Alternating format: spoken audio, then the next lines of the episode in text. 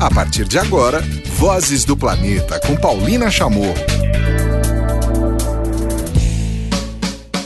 Olá, começando mais uma edição do podcast Vozes do Planeta, número agora 84. Olá, tudo bem? Muito bem-vindos, muito bem-vindas para mais uma edição do podcast Vozes do Planeta. Hoje nosso tema será oceanos, mas na verdade a gente vai falar de uma espécie muito emblemática, muito linda, perfeita para trabalhos de educação ambiental e para nos encantar. A gente vai falar de raias com a coordenadora geral do projeto Mantas do Brasil, a Ana Paula Balboni Coelho. Eu vim visitar ela aqui no escritório dela, primeiro porque eu fiquei muito encantada, aquela imagem não saiu da minha cabeça e eu vou começar a nossa conversa por ali. As raias têm essa quando você vê imagens de raias é, né, nadando, mergulhando, enfim, é, se locomovendo no, no oceano, leva é um parece um balé, né?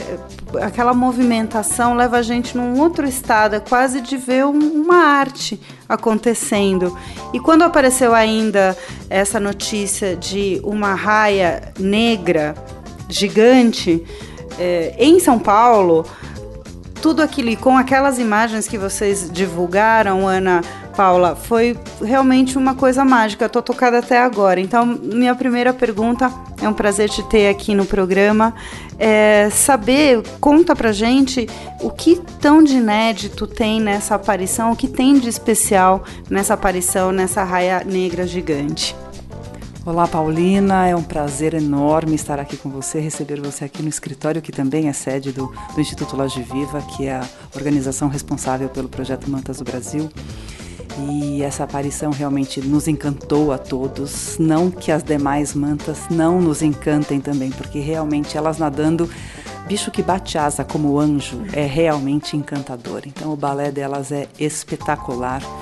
E esse registro em especial ele nos tocou bastante pelo, pelo fato de que é uma raia muito rara.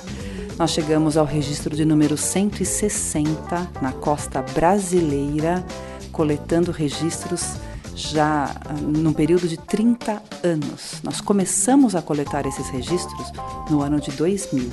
Então já são 18 anos de trabalho do projeto.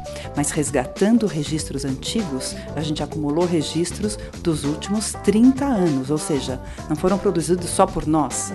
Muitos foram produzidos por outros mergulhadores em outras épocas, épocas em que a gente até fica admirado da pessoa ter um equipamento fotográfico ou uma filmadora debaixo d'água. As coisas não eram tão fáceis como hoje, há 30 anos, né? O registro mais antigo é de um mergulhador amigo nosso, Gabriel Gami, que nos presenteou, é um dos mais recentes que nós temos, nos presenteou recuperando um material de filmagem de 30 anos atrás. Então a gente tem essa coleção de 160 animais catalogados e desses 160, apenas seis mantas são melanísticas, que é essa característica de excesso de melanina, né, excesso de pigmentação, que faz com que elas sejam negras tanto no dorso como no ventre. A coloração comum das raias mantas é negra no dorso e branca no ventre, com algumas pintas negras que servem no processo de fotoidentificação. Então é por essas pintas que nascem, crescem e morrem com esse indivíduo como uma digital nossa, né, como, como a digital do ser humano, é que a gente identifica e faz um catálogo dessas mantas, um verdadeiro RG de cada manta que a gente tem registrada no nosso banco. Então, realmente foi um momento muito especial, né? E tem uma história, parece que foram pescadores que, que, que viram e avisaram vocês é, sobre essa raia um pouquinho diferente que estava nadando por ali, né? A gente tem trabalhado muito bem em, em, em, parceria com esses pescadores. Claro, eles nos avisam quando eles avistam mantas e estão pescando fora dos parques, ou seja, estão pescando onde é, onde é permitido pescar, né? A gente não tem essas notícias deles dentro de, de, parques. Então, se eles estão em uma localidade pescando, passam o dia pescando e avistam muitas vezes uma asa para fora, ou muitas vezes alguém desce né, para praticar caça submarina nesses locais e acaba vendo essa manta né, debaixo d'água e nos avisam. Então, aí a gente já faz uma saída de pesquisa no dia seguinte, ou mais rápido que a gente consegue se aparelhar, já com uma certeza maior, né, já com uma probabilidade maior de encontro, porque aí já, já, já, houve o avistamento de um animal. Então fomos avisados por um pescador, parceiro nosso, e aí no dia seguinte a equipe estava lá na água e aconteceu assim, já no final do segundo mergulho, e ela apareceu aos 15 metros de profundidade. A né? água estava clara, né? A água estava razoável aqui no nosso litoral e principalmente no, no Parcel Dom Pedro I, onde foi feito o registro, é comum que, que a água esteja de qualidade muito ruim, muito turva, muito escura, porque é muito perto da costa. E, e, nesse dia a água estava bem razoável, né, para a gente conseguir fazer um bom registro.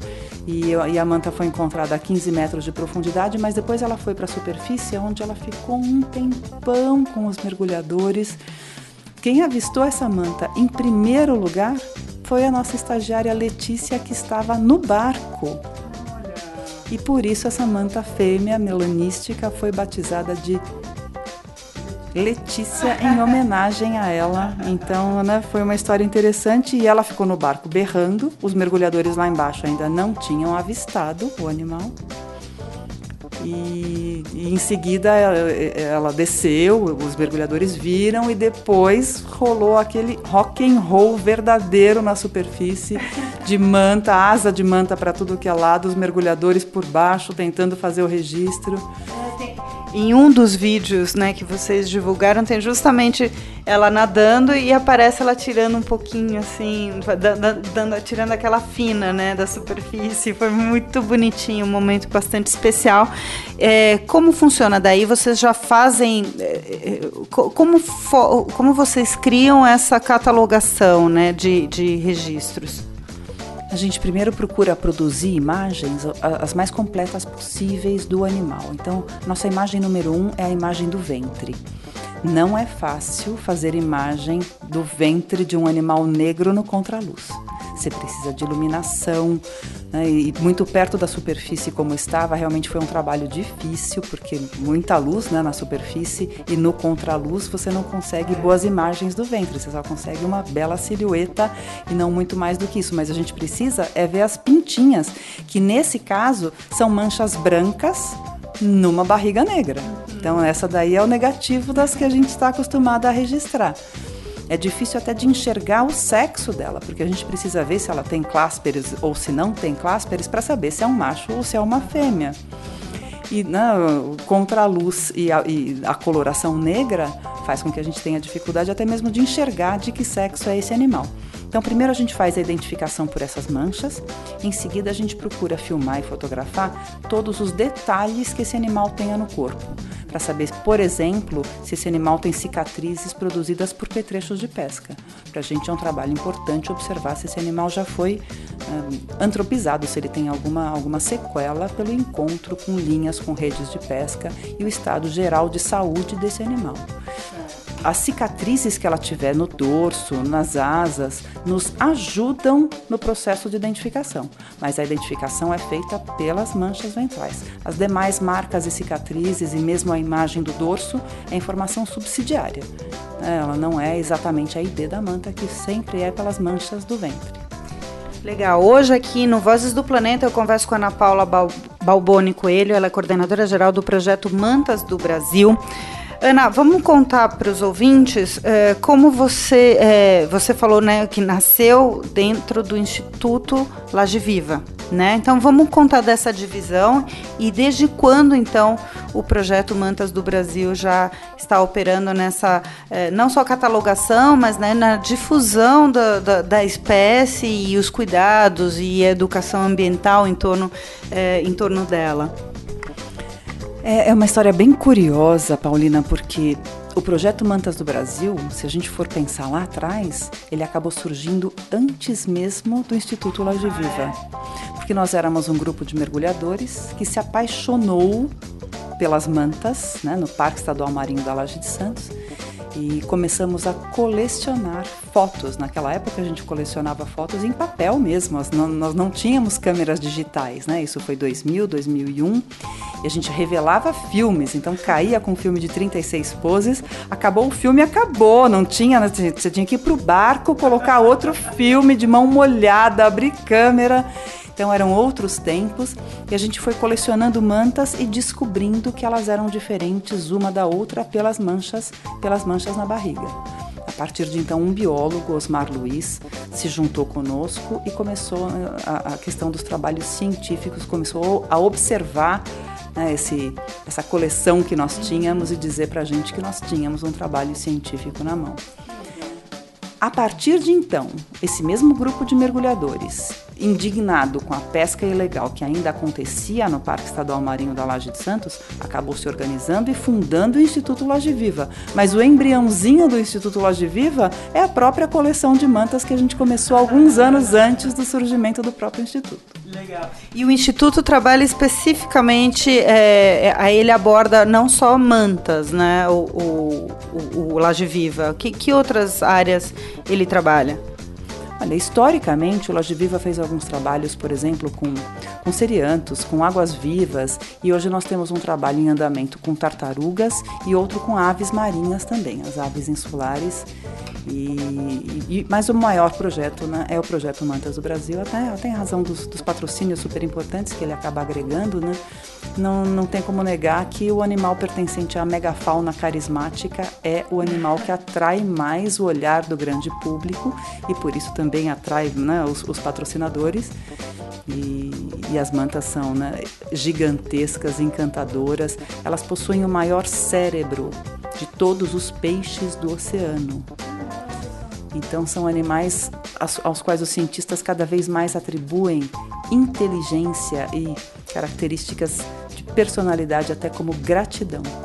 Então, é, não são animais, além de gigantescos, são encantadores de, de, de encontrar e de conviver, né, de ter essa honra de conviver com eles em muitos episódios debaixo d'água. O imaginário, né? Quando você vai falar, você falou justamente da megafauna carismática. É, e com, sem dúvida nenhuma as raias fazem parte dela, porque uma da, da, quando vocês divulgam os vídeos ou eu, eu mesmo colocando algumas coisas é o que mais bomba. Todo mundo eu sempre sonhei na, é, mergulhar com elas nadar com elas enfim. É, como vocês enxergam obviamente é, já sei a resposta mas enfim é, qual que é a potência justamente de um de fazer um trabalho em torno de um animal né? Porque você acaba atingindo toda uma gama enorme de pessoas, né, de diferentes perfis, tanto de quem nunca vai mergulhar ou, ou tem medo do mar, mas se encanta com aquilo, crianças é, ou adultos que aprendem sobre conservação, enfim, ela tem uma uma simbologia na conservação e também nas artes, né? Porque ela tem uma mítica de, de registros artísticos de, de, de raias enorme, né? Deve ser um prazer trabalhar com um animal tão bonito é um prazer e ao mesmo tempo é uma preocupação muito grande para a gente, porque ao mesmo tempo em que as pessoas olham para uma tartaruga que também faz parte da megafauna carismática, para um golfinho que também faz parte e morrem de amores por essas criaturas belíssimas também, as pessoas têm um pouco de receio em relação às arraias por duas razões. Primeiro, porque há espécies de arraias, outras espécies de arraias, que possuem um ferrão e elas ficam camufladas na areia muitas vezes e acontecem acidentes, pessoas que acabam né, pisando em cima dessas raias em lugares mais rasos, acabam recebendo uma ferroada normalmente na região do tornozelo, mas ainda assim uma ferroada que acaba infeccionando. Então as pessoas têm muito medo do ferrão de arraia por causa disso. A Amazônia é um problemão. Né? Por causa disso justamente, então espécies de arraias de água doce, né? Então isso acontece nas regiões ribeirinhas, isso acontece também nas regiões é, próximas de, de, de, águas rasas salgadas e em praias, né, com espécies de, de mar. Então a raia-manta não possui ferrão, nenhuma das espécies descritas de raia-manta possui ferrão. E além de serem extremamente dóceis, elas são só gigantescas. Isso pode até assustar um pouquinho as pessoas. Eu me lembro de um episódio muito engraçado em que eu estava no chão da minha garagem recortando com estilete um tapete de EVA em formato e tamanho de uma raia-manta de verdade. E eu fiz a mamãe e fiz o filhote. Passou um vizinho meu pelo prédio, me viu recortando o filhote. com 1,20m de uma ponta da asa até a outra e falou: Ai, que fofinho! Aí eu apontei o outro tapete e falei: aquela é a mamãe. E a criança correu para dentro do elevador e apertou o botão e foi embora, porque a hora que ela viu um bicho de 7 metros recortado no chão, porque esse é o tamanho que essa raia pode atingir, às vezes até pode ultrapassar um pouquinho os 7 metros de uma ponta da asa até a outra, as pessoas até costumam se assustar um pouquinho com o tamanho.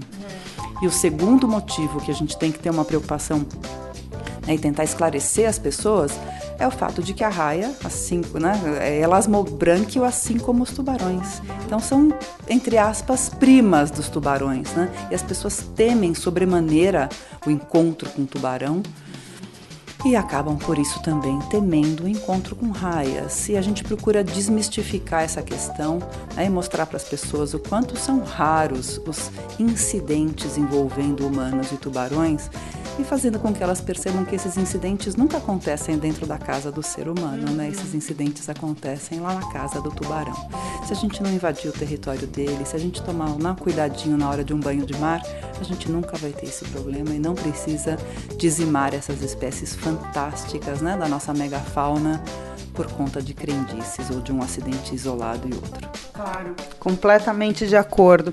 Ana Paula Balboni, é, com relação, bom, o projeto Mantas do Brasil trabalha especificamente com as mantas. Isso é importante para os ouvintes entenderem. A Ana Paula falou agora, tem essas raia de água doce, é, raia de, de rio, né, de mangue ou de, ou de mar, marinhas menores, né? O que a gente está falando é, são realmente das gigantes de proporção realmente muito grande. Qual que é a distribuição delas, das mantas, no Brasil? É, a gente sabe que a situação, quase todas as espécies de tubarão aqui no Brasil estão ameaçadas de extinção já. É, tem muito problema com, por exemplo, cação, que é vendido e as pessoas não sabem que estão comprando tubarão, mas a gente aborda a questão do consumo mais adiante. Mas enfim, vamos falar um pouco da distribuição das mantas do Brasil e a situação delas é, de proteção é, aqui no país, Ana Paula. Bom, aqui no Brasil a gente observa na região sul e na região sudeste uma população de raias-mantas que a gente acredita que seja a mesma. Acredita que essa população passe o verão no sul e que elas migrem durante o inverno aqui para o sudeste, onde a gente tem a sorte de mergulhar com elas aqui né, nos meses de junho, julho e agosto, aqui na Queimada Grande, na Laje de Santos, no Parcel Dom Pedro I. Então, nós temos uma população no sul e sudeste.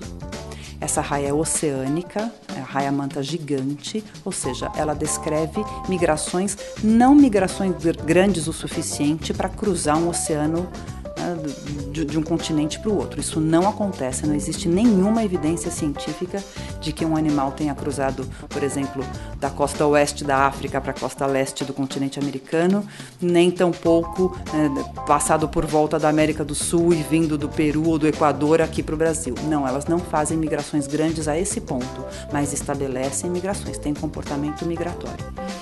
Essa espécie de raia-manta que a gente possui aqui no Brasil, que é chamada de manta oceânica ou manta gigante, a espécie é Mobula birostris. Nós estamos observando uma segunda população de mantas no Brasil, de características físicas muito diferentes da, da, das mantas que existem aqui no sul e sudeste, lá na, na região do Nordeste. Do Rio de Janeiro para cima já são ob observados esses animais com características físicas, morfológicas bastante diferentes daquelas que a gente está observando aqui. Pode se tratar de uma outra população da mesma espécie. A gente está investigando esse fato. Elas são bastante diferentes em termos de tamanho, em termos de coloração. Essa população do Nordeste é um pouco menor do que os animais que a gente costuma observar aqui no, no Sul e no Sudeste. Elas são muito mais brancas, elas não têm a mesma característica de coloração dos animais daqui. Isso pode ter uma série de explicações em relação ao, alimento que se encontra né, regionalmente, mas a gente está achando que essa explicação encontra alguma coisa além de simplesmente serem duas populações separadas de mantas. Então, talvez, né, é isso que a gente está investigando, talvez a gente tenha uma segunda espécie de raia-manta incidindo aqui no Brasil. Eu, eu leio bastante né, sobre, sobre isso, até porque sou uma aficionada por, por oceanos e uma vez eu li um, num livro contando da dificuldade que é você ter dados sobre tubarões, né? Que ainda coisas muito básicas, comportamentais, não sabemos ainda dos tubarões. Acontece o mesmo com suas primas uh, raias? Acontece sim. Até 2008, por exemplo, acreditava-se no mundo que existia uma única espécie de raia-manta. Então estava descrita a espécie Manta birostris ou Móbula birostris e em 2009 apenas, a cientista que é uma das nossas parceiras de pesquisa no projeto Mantas do Brasil, doutora Andrea Marshall, descreveu uma segunda espécie de raia-manta, hoje chamada de Móbula alfredi. Somente agora, isso foi 2009. Isso foi 2009, ou seja, em termos de ciência, é muito pouquinho tempo, né, o que fez com que gerasse uma, uma confusão enorme, porque todos os, todas as publicações científicas até então se referiam à manta birostris e muitas delas, na verdade, descreviam comportamentos ou características da manta alfredi. Então, no momento em que se dividem, a população do mundo se divide em duas espécies, a primeira conclusão óbvia é que você já tem menos indivíduos em cada uma dessas espécies, né? Então você já, já, já reduz ou já acende a luz vermelha em termos de como é que está o estado de, de, de, conservação dessas espécies. Em 2011, essas espécies foram catalogadas como vulneráveis à extinção na lista vermelha da, da IUCN, ambas as espécies. E a terceira espécie de manta que está sob investigação em primeiro lugar no México, pela própria doutora Andrea Marshall. Possivelmente essa espécie que incide no México seja a mesma que nós estamos observando no Nordeste, possivelmente não. Talvez seja aí uma quarta espécie, ou talvez pertença a uma das, das demais três. Se ela for descrita realmente, se for confirmado que é uma terceira espécie, também ela já vai ser batizada com o mesmo nível de ameaça, ou seja, vulnerável à extinção, como as outras duas espécies de raia Ana Paula Balboni Coelho, coordenadora geral do projeto Mantas do Brasil. Estou conversando com ela nesse Vozes do Planeta. Estamos conhecendo mais sobre essa espécie belíssima, né? A maioria da, da, das pessoas é, as vê em imagens, em fotografias e agora a gente sabe que tem todos esses projetos de conservação aqui, principalmente nessa região sudeste né, do, do país, como a Ana Paula estava eh, contando, devido à própria incidência delas. Né? Você falou eh, que em agosto, ou seja, agora no final do mês de agosto, já termina a temporada delas por aqui pela região sudeste, é isso? Então esse é um período que vocês usam bastante para fazer pesquisa, ou muda muito esse período em que elas estão aqui no sudeste no trabalho de vocês? A gente tem que observar essa questão da sazonalidade né, da visita desse animal aqui no nosso litoral para não desperdiçar saídas de pesquisa nos momentos equivocados. Né? Então a gente intensifica os trabalhos nos meses de junho, julho e agosto e sempre procura estar atento ao movimento dos pescadores, às dicas que os pescadores nos dão que aumentam sobremaneira as nossas chances de avistamento desses animais. Eles são bastante raros e cada vez mais a gente tem que dar um duro maior para conseguir um encontro com elas. Então a gente, a gente não tem ainda a explicação científica para esse fato, porque são animais de hábitos oceânicos, são, já são animais de difícil observação. Então a gente não tem como afirmar categoricamente está em declínio essa população. O fato que a gente pode afirmar é cada vez a gente vê menos no litoral né, aqui do, do Sudeste. Cada vez a gente tem que se esforçar mais para produzir alguns registros, alguns poucos encontros com esse animal. Então, a cada registro que a gente consegue, a cada encontro, é uma alegria gigantesca, até pela raridade né, desse encontro que a gente almeja tanto, mas acaba conseguindo pouco. Bom, e tem, puxando esse gancho, tem um, um, trabalho muito bacana que vocês fazem e que incentivam e dão ferramentas, que é o trabalho do cientista cidadão. E agora, conhecendo um pouco da história do projeto Mantas, né, eu vejo que na verdade ele começou assim, né? Começou como, como vocês, como mergulhadores autônomos, indo lá fazendo seus registros, descobriram que tinha um acervo grande né, que sustentasse, é, por exemplo, o projeto. É, como vocês trabalham, como vocês enxergam, então, a participação da população né, na, no monitoramento né, de uma espécie e que tem esse componente de ser tão difícil de ser avistado? Você tem toda a razão. A gente começou como cidadão cientista e a gente nem sabia disso. Naquela época, a gente nem nunca tinha ouvido falar de nenhum programa cidadão cientista no mundo. E não fomos nós que inventamos a roda.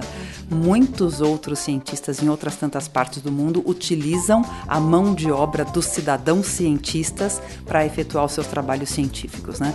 A gente já teve uma palestra, por exemplo, de um, de um pesquisador que usa essa mão de obra incrível de, de apaixonados, de interessados por astronomia. Ele observa constelações e cataloga estrelas novas, né, por meio do trabalho de pessoas interessadas na pesquisa. Então, ao redor do mundo inteiro, observadores de aves, né, existem inúmeros programas cidadão cientista pelo mundo. E por que não usar a paixão a, a, favor da preservação? Né? Seria um absurdo completo não usar essa força verdadeiramente apaixonada que as pessoas, que as pessoas apresentam. Eu não conheço nenhum mergulhador que perguntado o que você mais quer ver na vida, qual o seu encontro, o que você almeja encontrar no seu mergulho, que não responda que quer ver no mínimo entre os top 3 né, a raia manta gigante. Então é, é apaixonante mesmo. E a gente percebia que os mergulhadores tinham uma posição extremamente passiva no mergulho. E muitas vezes até o mergulhador acabava perdendo interesse, deixando de mergulhar por falta do que fazer debaixo d'água, por falta de um olhar um pouquinho diferenciado. A gente podia dar um olhar um pouquinho mais científico para esse mergulhador, para que ele se interessasse por conhecer um pouquinho mais dos fatos, não só sobre a manta gigante, mas que ele tivesse um olhar um pouquinho mais apurado. Nossa, eu estou vendo um comportamento aqui que eu nunca vi antes, eu vou registrar e vou mandar para um cientista. Pode ser que eu colabore com a pesquisa de alguém. Então, esse, esse olhar né, de colaborar com a ciência é uma paixão a mais na vida do mergulhador. Agora, ao invés de ir para a água simplesmente para contemplar, cada vez mais a gente incentiva que o mergulhador vá para a água para colaborar. Afinal de contas, mergulhador não se sagra mergulhador porque foi obrigado a isso. Fez o curso de mergulho, virou mergulhador porque é um apaixonado. Então, por que não ajudar a conservar o produto da sua paixão? Legal. E bom, e as redes sociais vocês fazem um uso muito divertido, né, para justamente trazer esse componente para quem é gosta do tema, mas não tem uma relação direta, né? Vocês usam, eu vi muito material lá, né, do, do cientista cidadão, do projeto cientista cidadão, e também tem o Minuto Manta que vocês tratam já também com uma linguagem bem acessível para explicar características né, da espécie. Há, há, quanto tempo mais ou menos vocês começaram a usar essa estratégia e se tem mudado um pouco a relação eh, e a contribuição da sociedade com o projeto? Bom, desde, desde que as redes sociais viraram uma verdadeira febre aqui, né, junto ao público brasileiro, a gente sentiu necessidade de se aproximar das pessoas por meio né, das redes sociais. Então, nós temos um grupo chamado Grupo Cidadão Cientista. Todas as pessoas que fazem conosco o curso de fotoidentificação de raias mantas, Cidadão Cientista, são convidadas a fazer parte né, desse grupo de discussão e a trazerem fatos relacionados à vida das raias mantas, curiosidades. Então, aí vira um bate bate-papo, né? Vira uma troca de informações muito gostosa via redes sociais. Né? E temos também as, as páginas no, no, no, Facebook, tanto a página do, do Laje Viva como a página do Projeto Mantas. A gente usa bastante também o Instagram, né? Para para manter contato, né? Sensibilizar as pessoas e manter contato com esse, esse público interessado pela preservação, que é tudo de bom nessa vida, né? Ter contato com essas pessoas. Ana Paula, você falou, é, fez referência, por exemplo, às tartarugas, né? Como como espécie da megafauna também, é, como é que é que você falou? Carinhosa? Não. Carismática. É, agora, com relação à ciência, com relação a estudo, com relação a impactos, muitos, vocês compartilham informações com quais outros projetos ou que outro que outras espécies poderiam ter incidência uh, no trabalho de vocês com mantas? A gente acredita muito na força do compartilhamento de informações, tanto que a gente procura não se assenhorar das informações que a gente coleta no campo. E com essa, com esse objetivo, né, com esse olhar, a gente lançou há cinco anos já, acredito, quatro ou cinco anos, o Banco Brasileiro de Mantas. Então, todas as mantas que são catalogadas seja né, um primeiro avistamento daquele indivíduo, seja um reavistamento de um indivíduo já catalogado no passado, a gente coloca essas informações de maneira pública no nosso site. Então, esse Banco Brasileiro de Mantas é de consulta pública e ele funciona com uma série de filtros. Então, se a pessoa quiser filtrar por data de avistamento, então, se hoje eu vi uma manta, se hoje eu encontrei uma foto minha de julho de 2008 e quero saber se aquele animal já está catalogado, eu pesquiso pela mesma data e vou ver as que já estão catalogadas naquela data. Ou eu posso é, filtrar por sexo, por cor, eu posso filtrar até mesmo pela característica das manchas que ela tem no ventre. Então, se eu avistei uma manta com uma única pintinha na barriga, eu posso filtrar as demais que têm uma única pinta para comparar com a minha, para saber se eu, se eu registrei um animal já registrado ou não. E posso pesquisar, inclusive, por animais que têm cicatrizes de, de redes ou linhas de pesca, para ter um panorama geral né, da quantidade de animais, da quantidade gigantesca, infelizmente, de animais que a gente tem estrupiados pelos nossos petrechos de pesca, redes fantasmas e outros, né, que a gente vê por aí. Então, esse, esse Banco Brasileiro bem grave, né? bem grave. Então, esse Banco Brasileiro de Mantas acaba sendo a nossa ferramenta de compartilhamento de informações.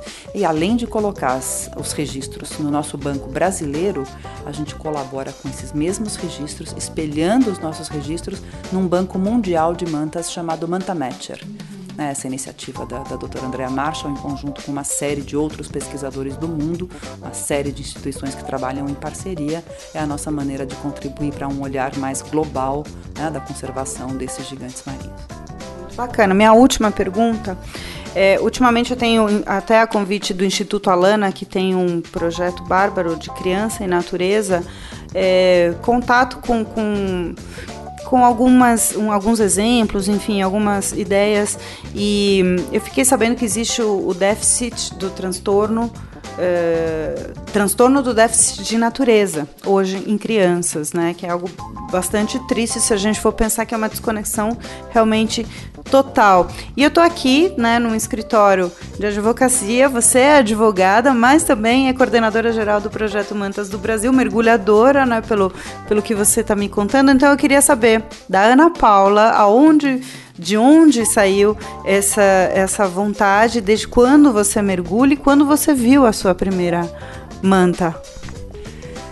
Bom, eu me tornei mergulhadora em 1998, já tem aí, né, bastante tempo de mergulho, já são 20 anos de mergulho. Nossa Senhora, eu não tinha parado para fazer essa conta. E foi no ano de 2001, em julho, que eu vi a minha primeira manta, né, no mergulho na Laje de Santos por incrível que pareça, foi também uma manta melanística, uma manta negra, como essa raridade que a gente registrou há pouco tempo. Então eu comecei muito bem. bem comecei bem especial.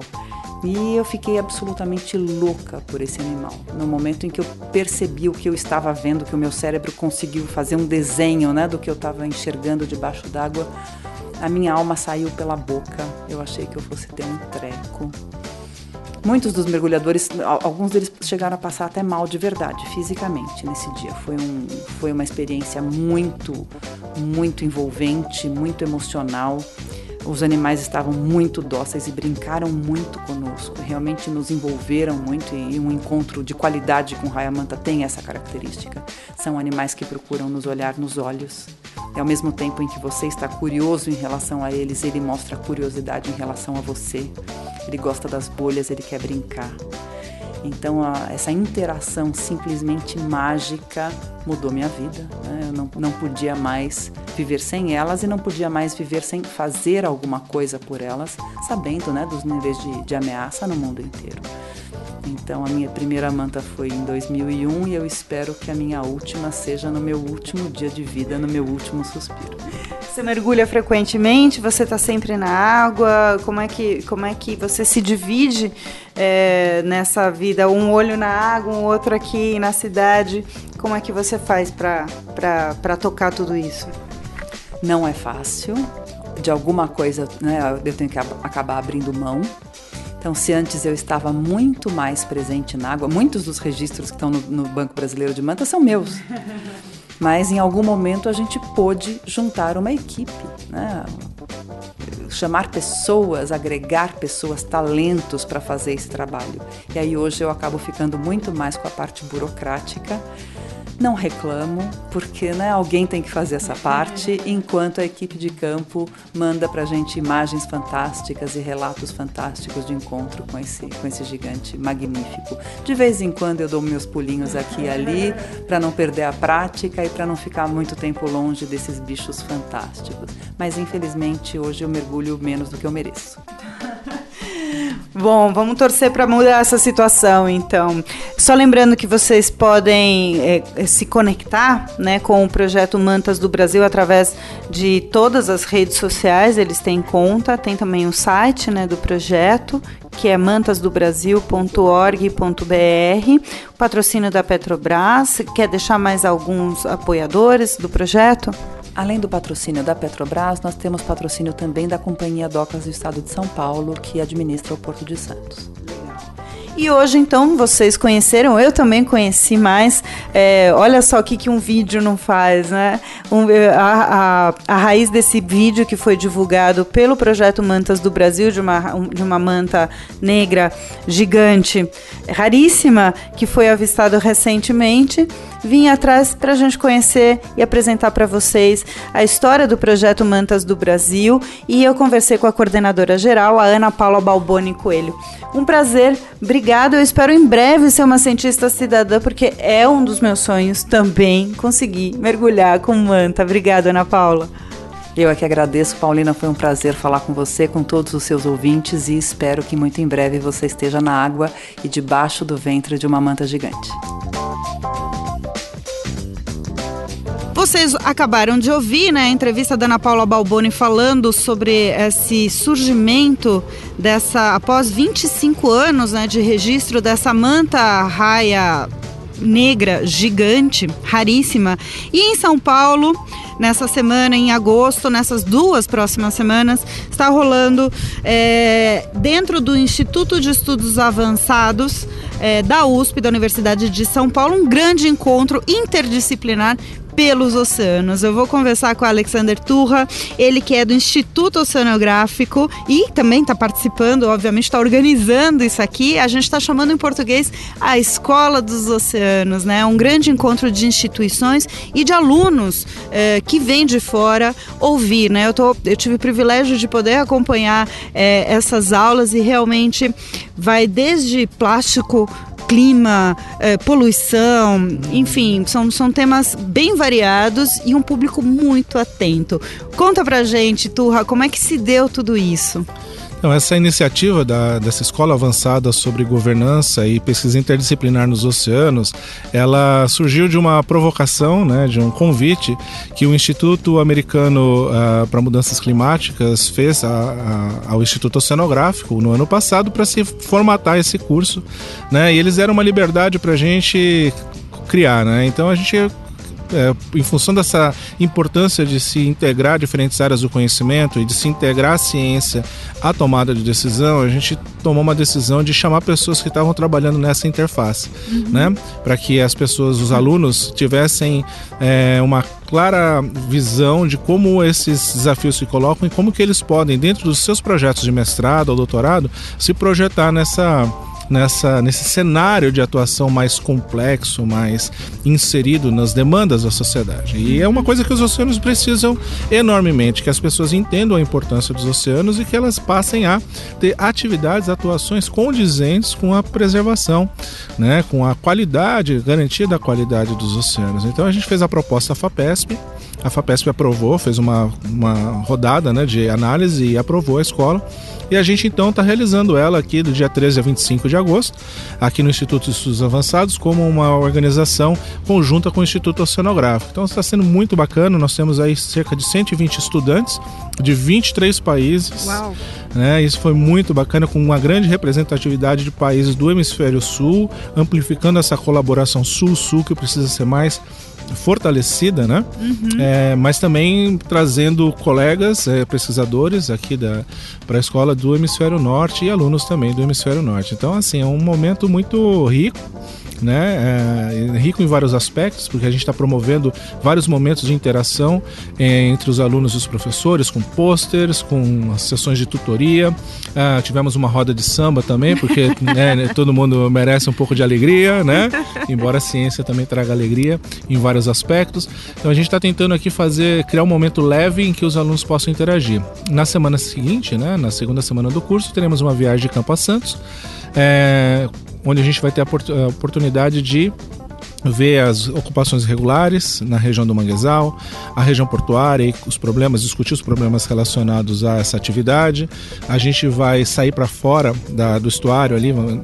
visitando a Bahia e discutir um pouco a questão da, da, do estacionamento, né, da área de espera dos barcos, a questão da erosão, da poluição, construção, imagino. Poluição, enfim, uma série de aspectos que são aspectos complexos e que não tem uma solução simples. Então, uhum. é por isso que a interdisciplinaridade é fundamental. Muito bom e, e obrigado pela oportunidade de, de participar.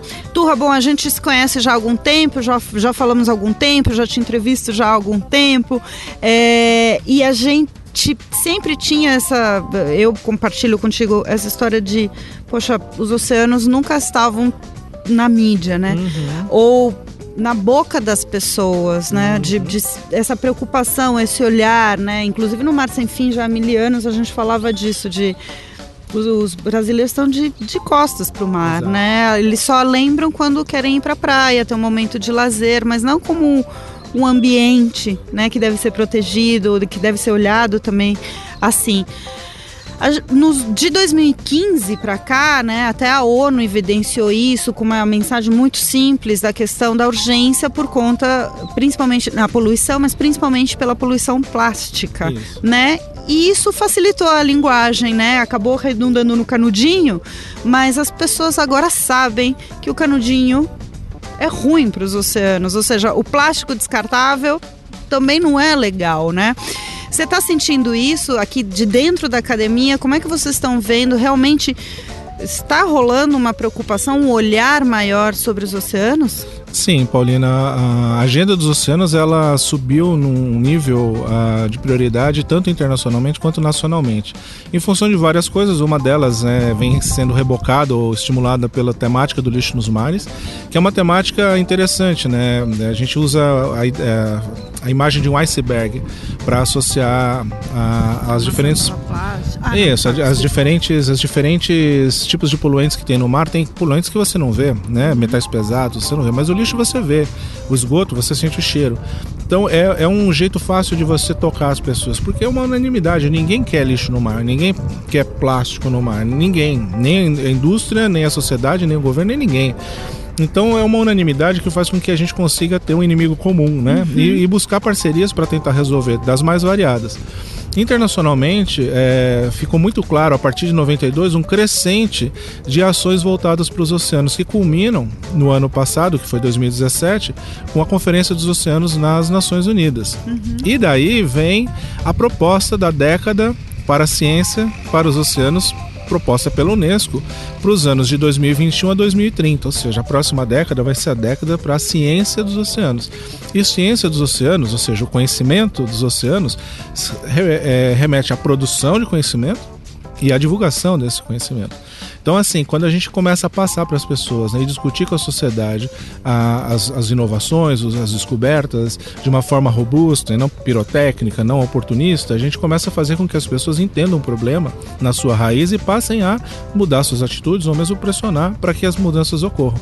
E essa é uma magiquinha, né? uma coisa muito bacana que a gente, enquanto academia, tem a oportunidade de fazer, mas não faz muitas vezes porque faltam pernocas, né? falta fôlego, ou mesmo porque a gente não tem esse, é, approach. esse esse approach. E é por isso que eu vejo que essas parcerias né, entre a academia e a, a mídia, de uma forma geral, né, os produtores de. os tradutores de conhecimento, é fundamental para que a gente consiga então mudar a percepção que a sociedade tem dos oceanos, passe a valorizar mais esses oceanos, entender como que ele afeta a sua vida, e como você mesmo em São Paulo, por exemplo, afeta os oceanos, ou você no Mato Grosso, você afeta os oceanos. Uhum. Né? O nome que se dá para isso em inglês é Ocean Literacy, a gente pode traduzir como mentalidade marítima, ou a é, alfabetização oceânica, enfim, o fato é, a gente tem que conhecer os oceanos para que eles fiquem bem, né?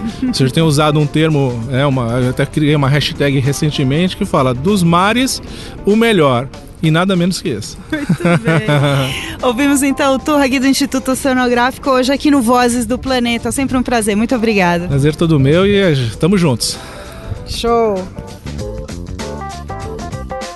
Terminando esta edição número 84 do podcast do Vozes do Planeta e das Mantas, a gente vai para música para encerrar. Tem Jorge Drexler, Nocti Luca.